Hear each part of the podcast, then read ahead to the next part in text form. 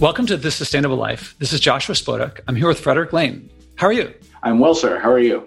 Glad to have you and very good. I can introduce you in any number of ways. The way we met was through my past guest, Jethro Jones, who had one of the most amazing personal commitments that we'll probably get to talk about in a little bit. And actually, well, it was riding his bike to work and back every day for a school year where he's a school principal. And he lives in, in Fairbanks, Alaska, or did at the time. So minus 40 degrees. And I've just been riding my bike here in uh, Manhattan, in Brooklyn, and Queens, and it's been a mere 27 degrees. I think it hit maybe a little bit, a couple degrees below that. So what is that Celsius? Negative, you know, it's below freezing. But you've written many books. The yes. one that I've been looking at was Cyber Traps. Well, you had Cyber Traps for young, mm-hmm. Cyber Traps for teachers and educators. That's correct. And you've written about the decency wars. That's what got you on. Uh, when I was just watching you on Jon Stewart as well, which I we're definitely going to talk about that. well, it's a ridiculously younger version of me, but yes, that was a lot of fun. And you were just talking about the book that's coming up. I'm going to start with that. What's the book that's coming up? Can you tell us a little bit about that? Okay, sure. The book that is coming up will be my 11th overall. And the title of the manuscript, we'll see if it changes, is The Rise of the Digital Mob and it's going to be published by Beacon Press. It'll be my third book with them, and I'll allude to a fourth actually that I'll be working on once this is done. But the rise of the digital mob is designed to help people understand the ways in which computer technology originally and then digital communication has affected the way we interact with each other.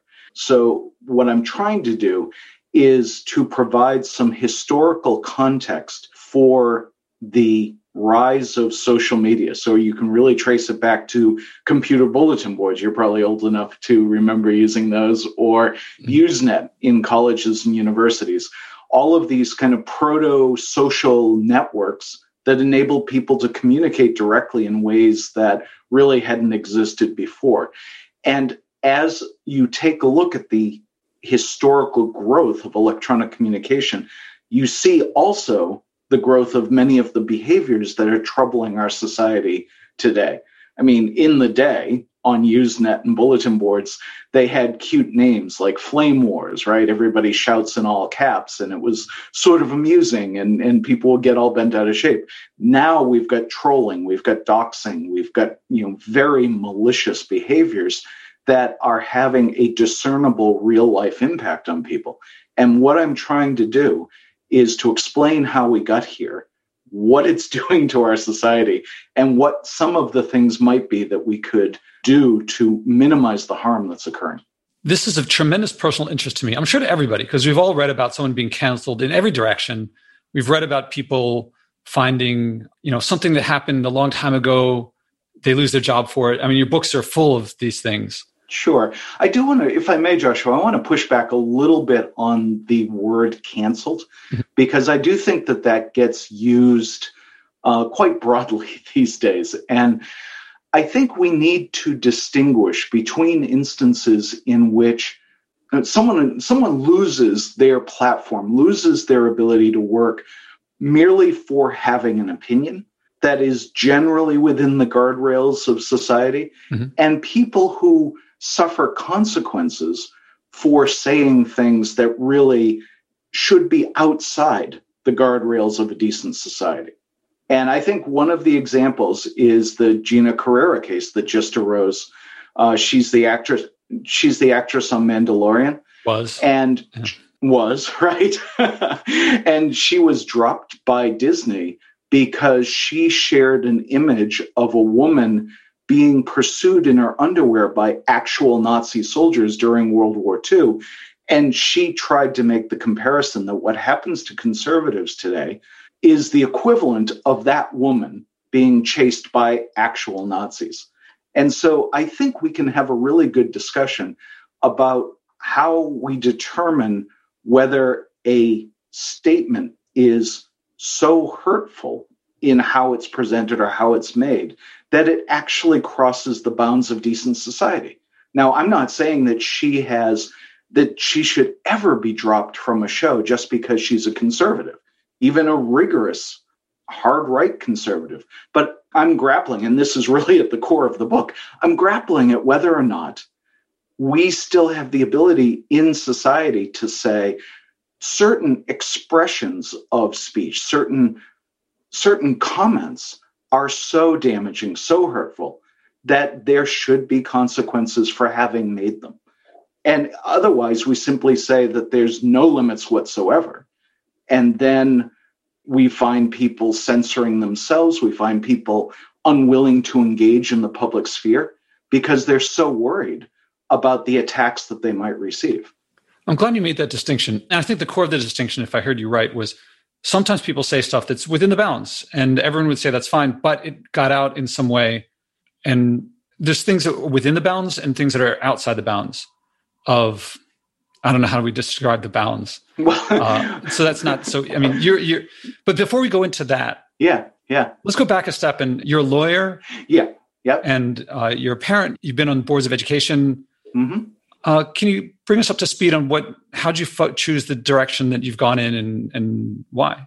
serendipity is is a is a important word in my life i think well real quickly i you know graduated from boston college law school in 1988 i clerked for a couple of years in a u.s federal court uh, down in springfield massachusetts and honestly that was partly the trigger although i didn't realize it at the time because you would get as a law clerk to help the judge write the opinions in the cases and I absolutely adored that. And I should have recognized how much I enjoyed that. But instead, I moved up to Burlington, Vermont. I worked at a couple of law firms for about five years, discovered I hated the day to day work of being an attorney. I'm not great at confrontation. It is not a skill set for me. A lot of law, particularly uh, in that context, is confrontational you know trials obviously it's structured confrontation but it's still confrontation and it, it was not a good fit for me and so i spent a little bit of time using my long experience with computers doing computer consulting for law firms and stuff like that and the real trigger for me and i you know you never see this stuff coming i think is that in 1996 congress passed the communications decency act which attempted to make the transmission of merely indecent material on the internet a felony. And as an attorney, particularly as one with an interest in the First Amendment, I knew that was blatantly unconstitutional. And I was really fascinated about why that bill got passed.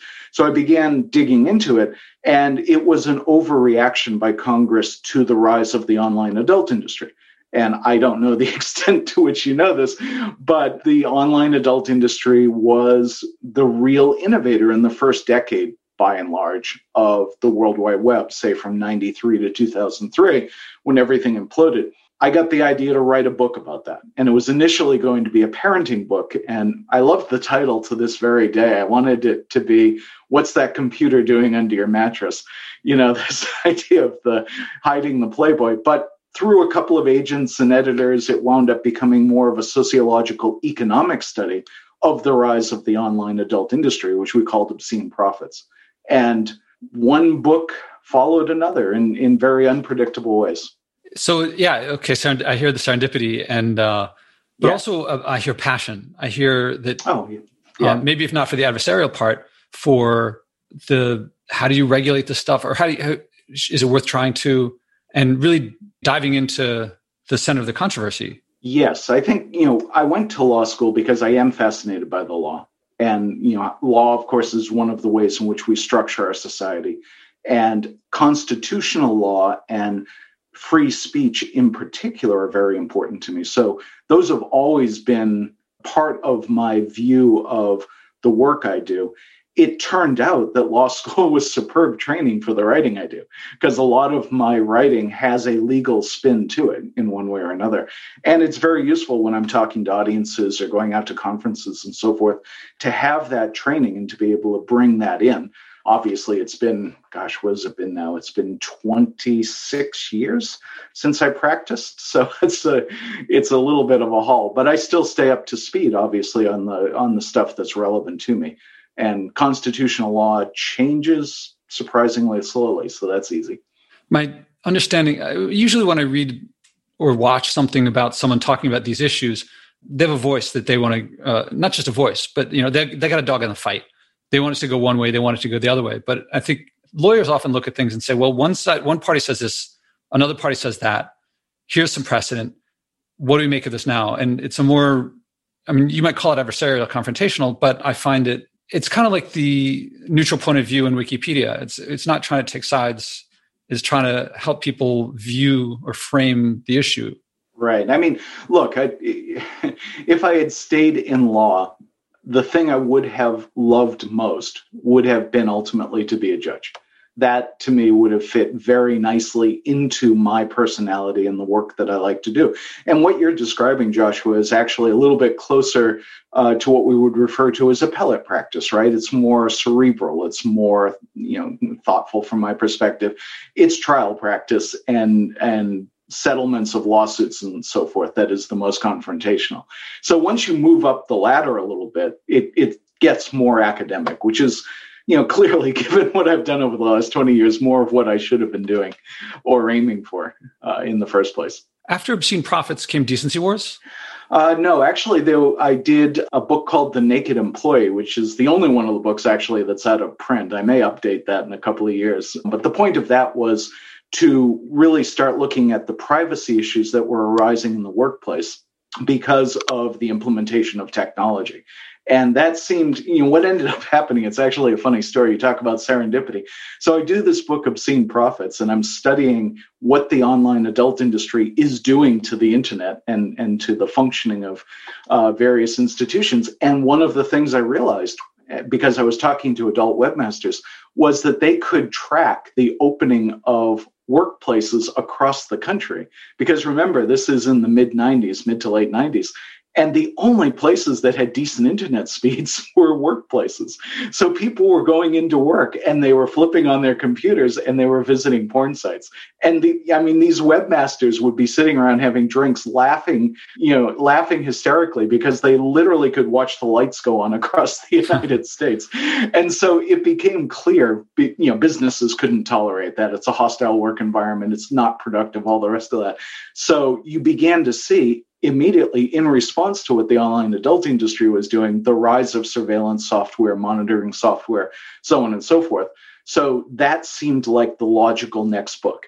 And then the decency wars came about because i was sitting watching the 2004 halftime show and i saw the what was it? It was something it was the 17 no it was it was 32 one hundredths of a second glimpse of Janet Jackson's breast. And that was enough to launch a multi million dollar federal investigation that ended up fining one of the CBS stations.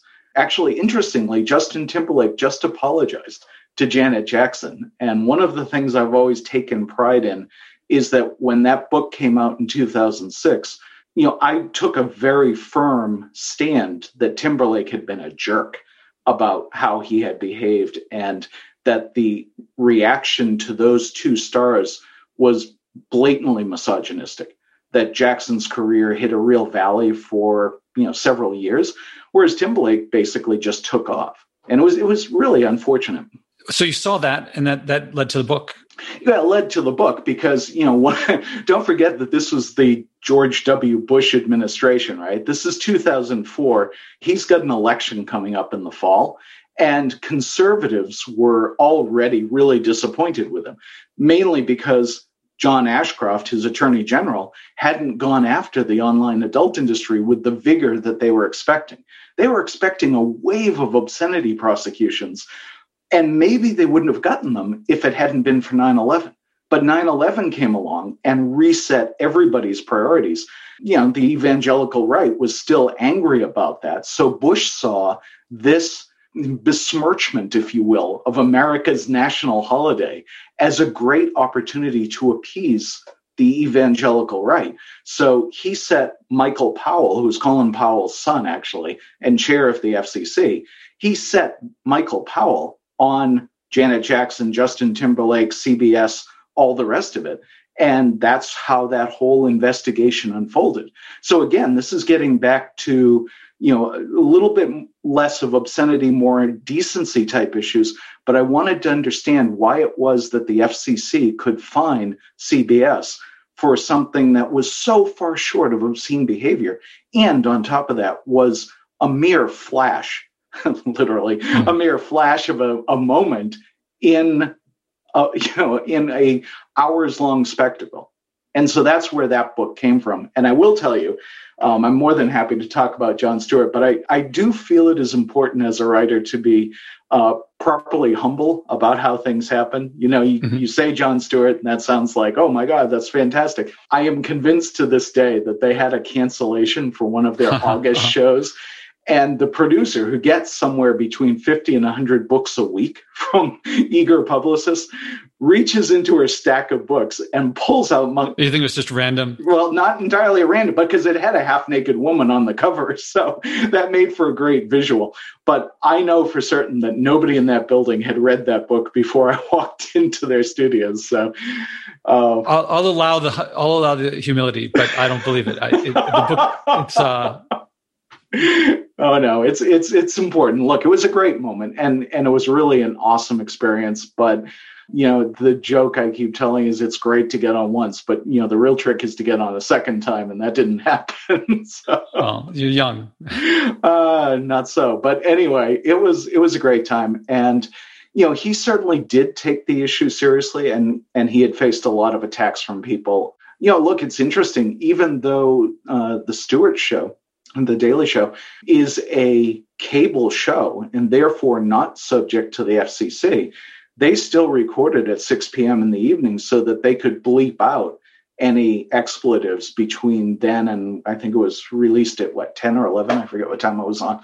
So you know they were conscious of of not attracting too much negative attention even though they had every legal and constitutional right to say whatever they wanted. You're in Brooklyn. You've never gone to see it live by any chance? You know, if you go online, you, I've seen it live several times. It's free. You know, it's like you yeah. just have to get on just at the right time when there's tickets available. And yeah, yeah. Well, I haven't been in New York City for for personal reasons for a couple of years. We'll be back there later this spring. Uh, but no, no, actually, I never did go down. It's you know, well, post pandemic, give it a shot. Yeah, it will. Yeah. Then, all right. Now I want to get into some more personal things because the listeners to my podcast and readers of my blog will notice that over the past roughly year, I've been introducing more about race and gender and sex into my stuff. Now, it's important. Yeah. The podcast is about sustainability. And it was originally called Leadership in uh, the Environment. So it was about leadership and the environment. And then over the past year or so, before saying it online, it occurred to me that there were strong parallels between, I'll put it this way, between, I took great inspiration from abolitionists who acted on, uh, especially the mm. British abolitionists in the late 1700s, early 1800s in England. William Wilberforce, Thomas Clarkson are some of the big names. Mm-hmm.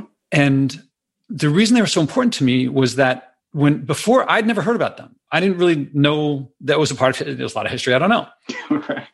So people see that I don't fly. I haven't flown in. Uh, I'm about to start my sixth year in in, in about a month. Uh, I pick up other people's garbage. Uh, it takes me two years to fill up a load of garbage, and people look at that and think that I'm depriving myself. But when I do it, I'm not thinking of mine not getting takeout, which produces a lot of garbage, so I don't get it, and it's not doesn't taste very good in my opinion. That's a matter of taste. Sure. But I'm not thinking about missing out. I'm thinking about the people. You know, you see the pictures of the of the garbage all over the South Sea Islands and we know that the sea levels are rising. And we this all the stuff that everyone knows about. Everyone reads the front page of the paper.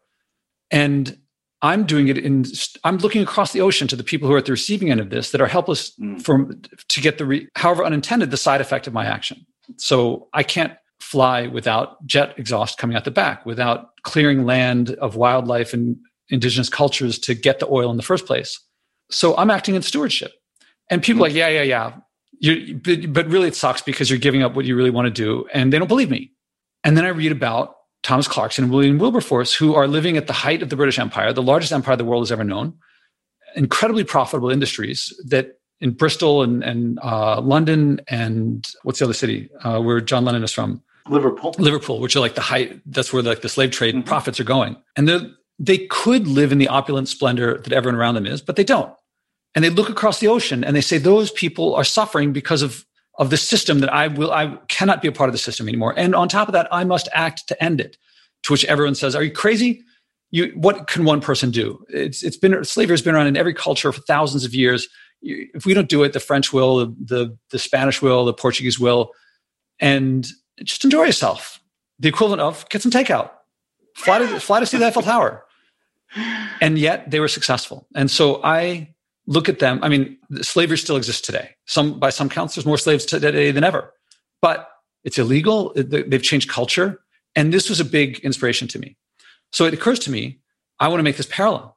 Everyone says, everyone around me is like, makes a lot of sense. But if you say that in public, everyone's going to see the color of your skin, and no one's going to hear anything of what you're saying, and your voice might never be heard, even if there's something really valuable to be heard. Likewise, my learning leadership for most of the, I would talk about how it was from I got it from leadership classes in business school. So I went to Columbia Ivy League Business School. Right, that's a very noble thing. I mean, some would say privilege, but I would say uh, that's a fine place to learn leadership. But after business school, I started getting into dating, learning tr- attraction, and some people would say pickup artist stuff, but that's that that never fit with me. And I became a dating that's coach, good. and I would help men yeah. with attraction and things like that. But a lot of people hear something you know they'll hear something that is not was never a part of my experience never part of my goals never part of anything i did. And yet if i my leadership is very much about being open and sharing yourself and not protecting your vulnerabilities. So it would be impossible for me to practice my leadership without saying where a lot of the practice came from. Of course. Right. I think that so oh, so sorry. So i self-censored. So i just i i thought well if i'm going to get if i'm going to get deplatformed i better not say this stuff. But then i'm deplatformed if i don't well, let me engage you on a couple of different levels there. For starters, let's do the deplatforming first because that's easiest. Take right? a pick, yeah. Uh, yeah. So, you know, deplatforming, a little bit like being canceled, is one of those terms that people throw out, I think, because it is a triggering word, right? It, it sounds like a bad thing. But I think sometimes it's not clear whether or not the reality that someone is experiencing actually constitutes deplatforming in its entirety, or are they merely not being given the opportunity to put their message into a channel that they want to be in? Great example, which is not in any way analogous, I think, to, to your personal experience, but I've been thinking about this a lot in the political realm. Um, Josh Hawley, right? Josh Hawley, after the January insurrection at the Capitol, lost his book deal with Simon and Schuster that he had signed. And instantly he started protesting the fact that he had been deplatformed. He was being canceled. He went on Fox News to say he was being deplatformed. The irony. He yeah. had an op ed in the New York Daily News to say he had been deplatformed. And on top of that, Regnery Press, which arose in the 1950s along with the National Review and William F. Buckley, picked up his contract. And the grand irony of the whole thing is that Regnery is a subsidiary of Simon and Schuster. So when I hear the word deplatformed, I am really looking at the individual and and asking what is your capability of having your voice heard? And obviously, a US senator has myriad opportunities. The other piece of it, I think, which is directly relevant to what you're talking about, is this balance, right, between the openness that you see as being valuable to you as a thought leader and as a leadership coach, right? That's an integral part of the service and the education you provide. That is in tension with the concept of privacy. And one, to me, privacy is not an object that you drop and lose and it's gone forever. Privacy is a process. Privacy is your ability to control the use or misuse of a piece of information. And we're all making this calculation. If I share a piece of information online on social media, I have to recognize the potential because of the nature of social media that I will lose control over that information and someone can use it in ways that I might not like. So, for instance, when I'm talking to educators and I discuss with them this issue of social media, they need to, and it, yes, at the end of the day, Joshua, it absolutely is self censorship, right? Because in an ideal world, we could put everything out there and not have to worry about misuse. But we don't live in that world. And so when I talk to teachers, I tell them, look, you have a certain role in society that is part of your job. And if you put certain information out on social media, there is a risk that it will be viewed as not consistent with your role model obligations and it will be used in ways you don't want. So people just need to make a rational choice about how much information they put out and the relative value of sharing that information against the possible misuse. Now for you, you know where where you're actively building a brand based on your leadership experience, the calculus may be a little different. I have no way of predicting well, of course, what how something could be used because any five words in a row might be put somewhere in some way, whether, even if I don't share this stuff. Well, we haven't even gotten to deepfakes yet, which is you know the capability to use AI programs to make any one of us say anything. To make an image of that. Yeah, but you can do it with audio. You can do it with audio as well. I, I don't mean image. Uh, it, it, doesn't make me say it. It. I see what you're saying. Right. Has a representation of me saying it. Yes. Yes, and it shapes how you are viewed potentially. Yes, I'm going to leave that one for now because that's that would be totally out of my control. But the yeah. idea of sharing, you know, to me, these role models of people who changed an empire. Yes. And then influenced, you know, Garrison, uh, William Lloyd Garrison in, in America Garrison. later, and who then influenced Lincoln and Tubman and all these and, and Douglass. Mm-hmm. They changed an empire, and that empire was as powerful in that time as maybe more so than than fossil fuels today. What a great set of role models for in a world of filled with people saying what one person does doesn't matter, what I do doesn't matter. What difference does it make? Well, look at Greta Thunberg, one girl who refused to go to school. And she has helped to spark a growing awareness of climate issues. Yeah. I'm not going to explain to others how, yes, Greta did it, therefore you can too. That would be a message someone could go with, but that's not my message. Sure. I'm not going to stop anyone from sharing that message. But these role models, I mean, William Wilberforce and Thomas Clarkson, they're incredible role models. And I'm struggling now. I guess I started with this idea maybe nine months ago, and I'm still struggling with like how to exactly to bring it out. And I mean, this conversation is part of it.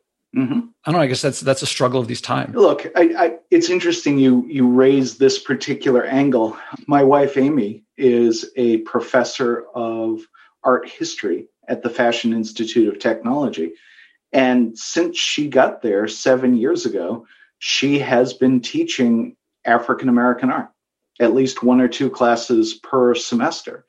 And she has a routinely has a very multiracial collection of students. And she really grapples with the fact that she is a white professor teaching African American art.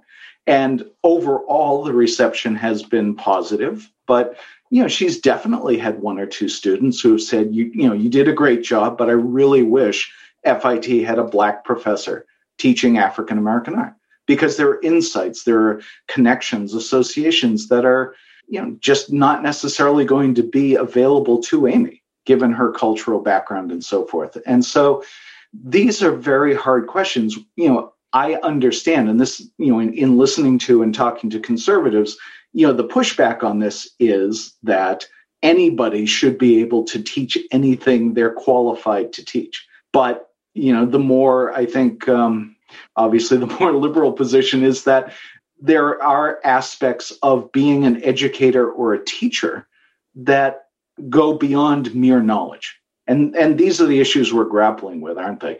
And I guess, you know, look, this is actually a great introduction because I'm in the process of working on the outline for my next book, which is going to be hashtag tech sick masculinity. Say it again. I'm sorry. Hashtag hashtag tech sick. So T E C H S I C K. Uh-huh. Tech sick masculinity. So not toxic, but I'm playing oh, around oh, with the idea. Okay yeah. So the you know basically the concept, the short pitch of the book is what is the impact of technology on men and maleness, and by definition, I'll be looking at gender. I'll be looking at the relative impact on men and on women. And so I'm going to be talking about things that people like Rebecca Traister or Roxane Gay are obviously much more qualified to discuss than I am, simply on the basis of gender and and i'm aware of the minefield into which i am stepping but you know, hopefully I can do it in a respectful way. We'll see. Oh man, I got so much pushback when it was the Central Park woman who um yeah, I have her book. The the one about how she she called the cops on the black guy with the with her dog. Oh, I'm sorry. No, I thought you were thinking about the jogger attack. You're talking about the bird lady. Yeah. Who just they just dropped the case. Yeah. And I I, I posted about how yes, it's clearly racist, and it seemed very clear to be sexist as well. And I, I saw no one treat it as sexist. And then there was recently this. I imagine the sexes were changed. If it was a, a black, oh, God. I mean, a, a yeah. white man and a black. I mean, there's lots of different variations you can come up with. Sure. But I think that if she'd been a man, if it had been a black man and a white man, and the man had called in and said, "I'm being attacked by a black man," that would change things. And oh yeah, absolutely. And but no one treated as as no one looked at the sex. And when I write, wrote about that, a lot of several people wrote me with like telling me what I was missing, and and I thought it was clear that yes, those things and this other thing. And then right. recently there was this jazz musician whose son was um, accused of having stolen this uh, young woman's phone, and it was at the Soho, uh, some hotel in Soho. I forget the details now. I followed that too. Yeah, and that yeah. was they, didn't they find her in California or something? Like yeah, that? and they brought her back here for trial. I'm not sure what came of yeah. it from there. And they called her like the Soho Karen, I think. Right, exactly. So yeah. this was another case where everyone covered the racist as- aspect of it, and yes, it was. It seemed it seemed racist to me and sexist. I mean, this woman tackled the guy on camera. I mean, the the security camera caught her tackling him, and I, I can't imagine what would happen if a man tackled a woman even if the man was the same size of her and the woman was the same size of him. So you you, you know you bring make the strength the reverse or right. Well you know joshua i think a lot of but no one treats it. Well i i do think you're absolutely right about that. It you know look there are a lot of deeply ingrained patterns in our society around the sustainability issues that you're obviously concerned about. I think what you're underscoring is those those kinds of deeply ingrained patterns around gender exist as well and they influence how we perceive events. And i completely agree with you. You know if you flip around the genders amy actually is really good at this. She's like if the outcome is different if you flip the genders then you have a sexism problem mm-hmm. in whatever you're talking about. So now we're two books into the future with you now. Uh, but since you brought up sustainability i'm gonna i'm gonna abruptly switch topics to Please sustainability. Yeah. Sure. And I hope that if we end up having a future conversation recorded, I hope that we pick up where we left off on at least one of the things that's kind of, we have several open threads. Excellent. I like that. Is the environment something that matters to you? Is it something you care about? Is it something you act on? Yeah, absolutely. There's no question about it. Amy and I spend a lot of time talking about it. We evaluate our choices. We probably I, I, I feel like you're this moral force to which I need to confess in a sense, but I you know I would say we probably don't move as quickly as we should. And in anticipation of coming on this show, I've certainly been thinking about that. Um, but yes, the the simple answer to your question is it matters deeply to us. So before you act, I'm not asking what you do or what strategies you take on or looking forward what to do, what motivates you to act? What in your background or history or stories or images drive you? Empathy for other people, compassion for other life forms on this planet. Coincidentally, I'm looking out my front window. There's a young deer underneath my bird feeder, you know, scarfing up the seeds that have been spilled. That You can't look at, I'll speak for myself, I can't look at that animal and not feel compassion for its existence. That's just part of who I am. And then, you know, obviously, in terms of the visible impact of our behaviors on the world, you know, you can't look at those children scrambling over garbage heaps in South America mm. without reflecting on what you've contributed to that. Take me back to the, you described the deer that you're seeing now Take me back to before that, because that's you're just seeing now, but you've been acting for a long time before you saw that particular mm. deer. Yeah, well, and you know, to be honest with you, it's just I, you know, this is a nature nurture question, isn't it? At some level, Joshua, because I don't want to get into philosophy, just in your particular mind and your particular heart. I would say, look, I had you know probably the thing that I would point to is you know I had grandmothers who were bird watchers and bird feeders mm-hmm. that influenced me as a child that that that they saw that as a positive good I enjoy being out in nature. It is part of what I like to do. And so I'm aware of my environment. These things matter to me. I am, as you were saying, I'm news aware. Mm-hmm. So to answer your question, I think the fact that I would say I care about it stems from this mixture of upbringing and my own natural instinct. When you're out in nature, can you tell me what you uh, not everyone, you know, different people have a different experience of nature. Sometimes it's trees, and sometimes it's clouds, and sometimes it's fish. And mm. I think when we had you on our podcast, I talked about the fact that Amy and I had spent a year in England. We went over in August of 2019 and came back in October of last year. And when we could, because we're in lockdown for seven months of that, but when we could, one of the most enjoyable things that that Amy and I would do would be to take these long hikes, five, six, eight, ten miles in the countryside. And it's the experience of sampling different terrain and different views and you know what you see as you do it so for me it's it's the peacefulness of it. It's it's the non-electronic piece of it. As you can imagine i spend a lot of time in front of a computer. So the antidote is to disappear into the woods along the coastline on a beach. Amy and i two three times a week will go for an hour long walk on the beach. Just sometimes we chat sometimes we just walk. And making me want to turn off the computer right now and head out. Maybe we just lost a bunch of listeners. Which I would be I would feel fine about. With what you're talking about, the the beaches, the woods, the the empathy, the compassion, as well as what you talked about, the kids scrambling over the the garbage. Yeah. So I don't know what that foreboding or a, a fear, I'm not sure. I invite you at your option. You don't have to do this, but if you're up for it, to think of something that you could do that you're not already doing to act on those things. And this is a lot of people hear something I'm not asking. I'm not saying what can you do to fix the world's problems. It's not about mm-hmm. that at all. There may be some effect, but something that you know, something physical that you do based on those things, so that after you do it, I'll ask you how it went on a you know a separate episode if you're game.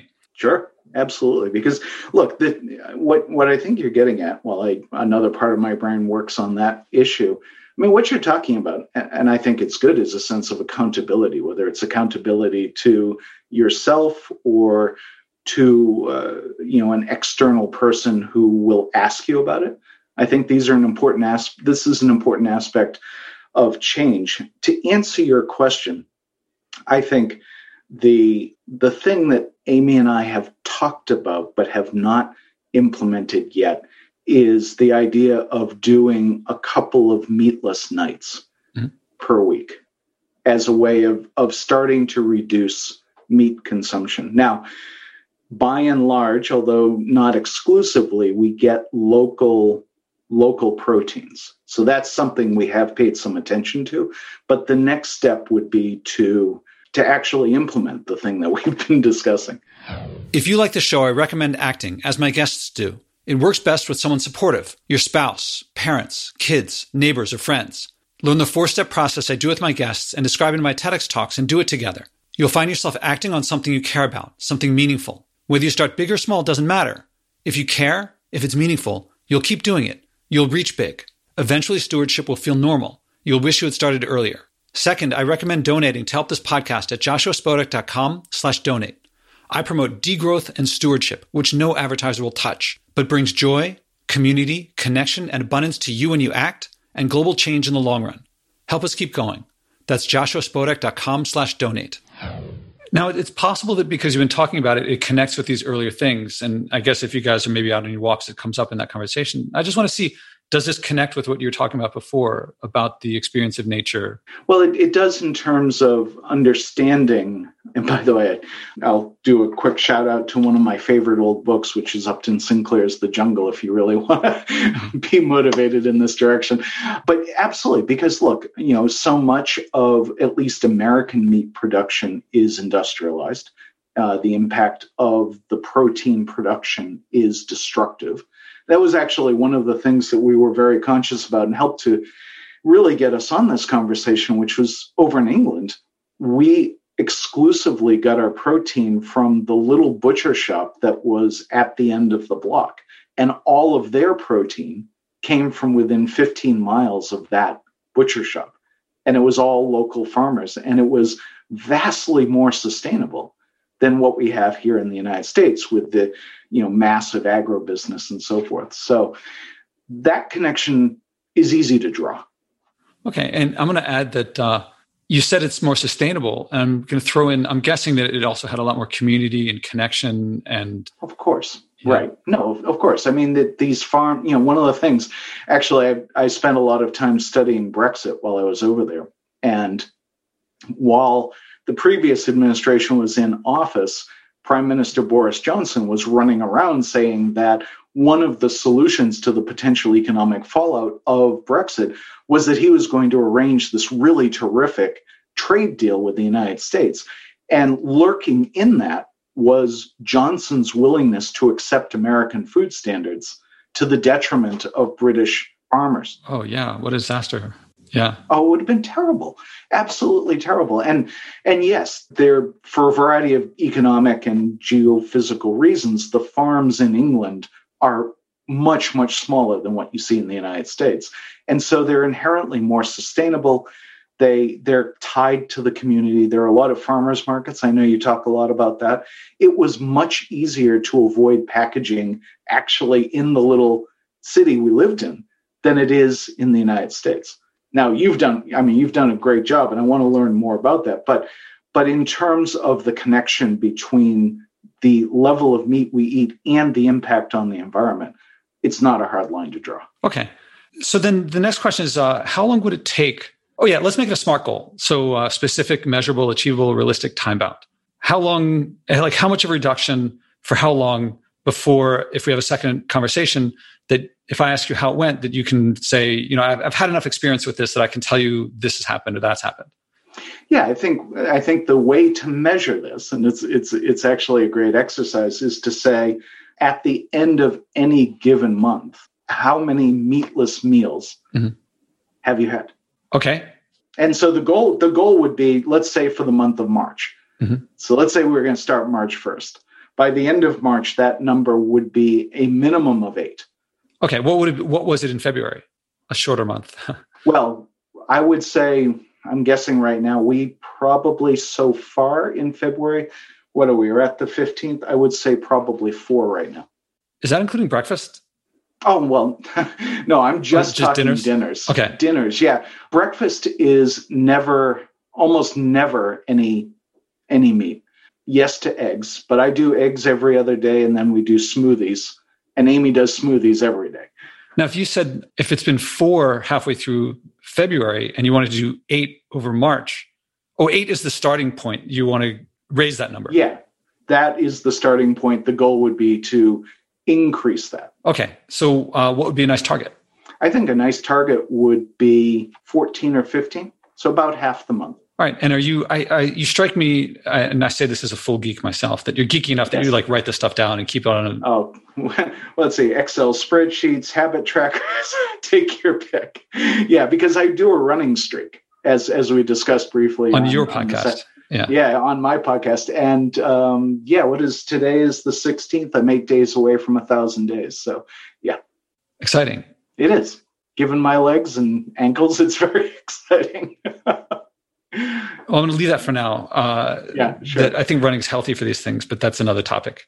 So if we scheduled again for somewhere around April 1st or so, yeah, then we yeah. could talk about how things went and I could ask maybe it worked, maybe it didn't. I think that's actually a terrific idea because it would be a it would be an, a wonderful spur and it would also be great to document. And again, this is like our dinners. And and one of the things to keep in mind too, which will help is that given the way in which we cook, this will tend to spill over into lunches because you have leftovers and so forth. And so there's a nice collateral effect there. But in terms of doing 31 dinners in the month of March, an improvement would be to get up to about half of those being meatless. I'm curious now. I, now I walked you through this process to come up with this commitment, this challenge. Yes. What's your motivation? Is it is it are you doing it for me? No, no, no. The motivation, the motivation is to continue to improve, improve the things we do, the choices we make in terms of how we live. So a good example is that I think probably for a year now, Amy hasn't bought packaged orange juice for the smoothies. So she'll buy bags of juice oranges and squeeze the juice. So no cardboard, that kind of thing. Or alternatively, uh, making her own almond milk. Or I only drink loose tea, so no tea bags. I'm going to give you a little thing here that most people are like, that's crazy. But the peels of citrus fruit are edible. And in fact, most of the vitamin C and all of the fiber, basically all of the fiber is in the peel. Oh. I specifically get juice oranges because they have a very thin peel. And yeah. I don't care if it's separate. Most people don't get it because it's harder to peel because it's stuck, but they tend to be cheaper, sweeter, and have thinner peel. So I don't like if you, I don't know if you do smoothies in a blender, but if, if you throw the whole thing in there, you'll get a bitter flavor. But it's to me, people eat peels when they cover it with chocolate or or like you know, right. put it in, or in vodka, dip it in sugar, right? Yeah, right. in sugar. So they actually, you probably know that the boxed orange juice is not particularly healthy. And uh, nutritionally, it's like soda with vitamin C, but not many Americans have scurvy. they take an orange, which is healthy, and they split it into two parts. One is just the juice, which becomes unhealthy. And then they put yeah. the peel in chocolate or sugar, and that becomes unhealthy. They take a healthy thing and take it to two unhealthy things. and people say, who eats the peel? Well, they eat the peel with the sugar. Well, the sugar's in the fruit anyway. Like just eat it together. Yeah, yeah, yeah. So that's what I do. And there's videos of me on my uh, blog just taking orange and just biting into it and eating it. And uh, I've gotten used to it. To me now, it's of course it's. Uh, I'll I'll give it a try, Joshua. That sounds good. You know, it's it's nice when you put a little bit of orange peel in an old fashioned, but that's uh, also not necessarily the healthiest approach. I see this also a big leadership thing that it's um I think most people, the reason they don't do it, it's partly for the flavor, but people drink coffee. That's, you know, that's bitter. And yeah. yeah and yeah. They, they'll have beer that's bitter. And alcohol is, you know, like scotch is not exactly sweet. No, it certainly is. I think it's more that they're concerned of what will people think if they see, if someone sees them doing it. And it's unusual and it's weird. So mm. by my doing it, they can say, well, it's just some guy on the internet did it. Then right. Well well and, and this gets us back to the ingrained patterns in society we are talking about earlier right? It, it's not intrinsically crazy. It's just we have ways of behaving. You peel an orange. That's what you do with it. So to to run counter to that takes some fortitude yeah i mean i'm practicing why did i do that because i'm partly practicing my leadership skills in right now still to this day, bringing a bag with you to the store is weird. I see every day people walking back with double, triple bagged from mm. a store, and I know that they have plenty of bags at home. And the bag that I use is the same bag that I, I bought it in the 90s. It's like an old over the shoulder bag, and it, it yeah. still works. It, you know, it, I put things in and they don't fall to the ground. I'm not looking for. that's what that's you know that's the goal. Yeah. yeah. And by the way, go to any thrift store and there i mean maybe not now because of the pandemic but there's tons of tote bags and they're all like labeled from this conference to that conference because they just give sure. these things away we're so loaded with bags that we're giving them away and yet people keep getting new bags so to bring a bag to the store to me is like if i go to the store and i forget a bag i just get what i can carry in my hands mm-hmm. And then that teaches me next time remember the bag it's a good feedback right yeah so i don't believe that leadership by example works in the area of changing people's habits. I think I can be a role model, and I'm happy if people see me as a role model, but you have to lead people. It's different than to be a role model gives them an example. But mm-hmm. most people look at the stuff that I do or that anyone does and they say, well, that, you know, you can do that. That works for you. But see, for me, it doesn't work because of blah, blah, blah. Right. And right, people have an amazing right. ability to do that. Well, the rationalization function in the human brain is profoundly powerful. We we all know this to one degree or another. Yeah, I call it uh, from a past guest, uh, Michael Moss, who wrote the book Salt, Sugar, Fat. Oh yeah, great book. Yes, and he said that's the addiction speaking. Yeah. And once I heard that, that became part of my vocabulary, my lexicon. Oh yeah, I talked about that on your podcast. Yeah. Yeah, yeah, it stuck with me. Yeah. Oh, let's um, let's wrap up with you talking about your podcast, Cyber Traps. Oh, thank you. Yeah. With my co host Jethro Jones, whom you mentioned, he runs uh, or has been running the Transformative Principal podcast for about seven years. Uh, we teamed up to uh, take the work I've been doing on cyber traps and bring it to an audience. So it's called the Cyber Traps Podcast. We talk about a variety of digital risks that arise from the way in which people use technology, and we're trying to help them avoid them. And I guess bring it, bring out a lot of people bring different examples of what how it's. I mean, it's surprising how many places this affects. I mean, we all live very digital lives. Yeah, it's it's interesting because it gives us. Um, in in Washington terms a very broad brief of things that we can talk about because we can talk about it on the personal level, right? Send you know sending an email to your entire office when you only meant to send it to one person can be a cyber trap. Uh, you know, having someone misuse a photo, yada yada. And then we can work our way up into the organizational level, school districts, schools, and so forth. And a couple of our upcoming guests are actually at the national level working on cybersecurity for the Navy, uh, for a couple of other government agencies. So we're trying to give people a holistic look at the impact the technology is having and the thoughts that they should put into rational and careful use of that technology. In sort of a technological aspect, it's it, it has some similarities to what you're doing in terms of the environment. You know, that we want people to be thoughtful about what they're doing. And despite the gravity with which you speak and the importance of the things you're talking about, you and Jethro are fairly playful. It's it's not like a, a heavy podcast. well, it's really not. I I have a, a, sense of humor. I have to bite my tongue occasionally, not to try to be too clever. But but yeah, we're trying to be entertaining. When you know we're not going to go in all doom and gloom, but we want people to to be drawn back, you know, so that they'll actually spend some time listening. Well, we'll pick up again in about a month. No, I got. I guess about a month and a half after we hang up. We'll schedule if that's co- if that works for you. Totally. Yeah. No, I appreciate that. It's it's a nice way to do things, Joshua. Glad to hear. And I predict that uh, here's something. I, I oh here I'll, I'll give you a couple preparations, and one of them is that most people things will come up that you cannot possibly predict, and the two big ones are travel and family that or other people so sometimes when people, if you may end up being on the road in a way that you didn't expect, and if that happens, sometimes you don't have the choices that you do. You don't have the control of your environment that you do when you're at home. Another is other people, like you might find yourself out with friends more, or people less in the pandemic. I was going to say. sometimes people say I will do a hard line and I'll stick with it no matter what. If I have to, you know, go to the restaurant and not even order anything because I don't have any options for me, I'll do it. Some people say, well, I'll, you know, one night it didn't work out, but I'll just you know chalk that down to experience. The one thing that doesn't work is to say oh I'm, i messed up. I give up. So prepare yourself that things will happen that you didn't mean. Or maybe you know you'll talk you know your wife better than i do but maybe you'll say to her uh, this is what i'm going to do and she's going to i don't want to do that and then you're going to be on your own. Oh no, I'm I'm in the real protein. In this case, it won't happen that way. I'm, I'm the protein driver, so she'll be thrilled if I'm like more on board with this. So things might happen, the yeah. other is uh, I predict. Here's my prediction. I make this with almost everyone. Is that I'm reading off of you that you you anticipate a positive experience with this.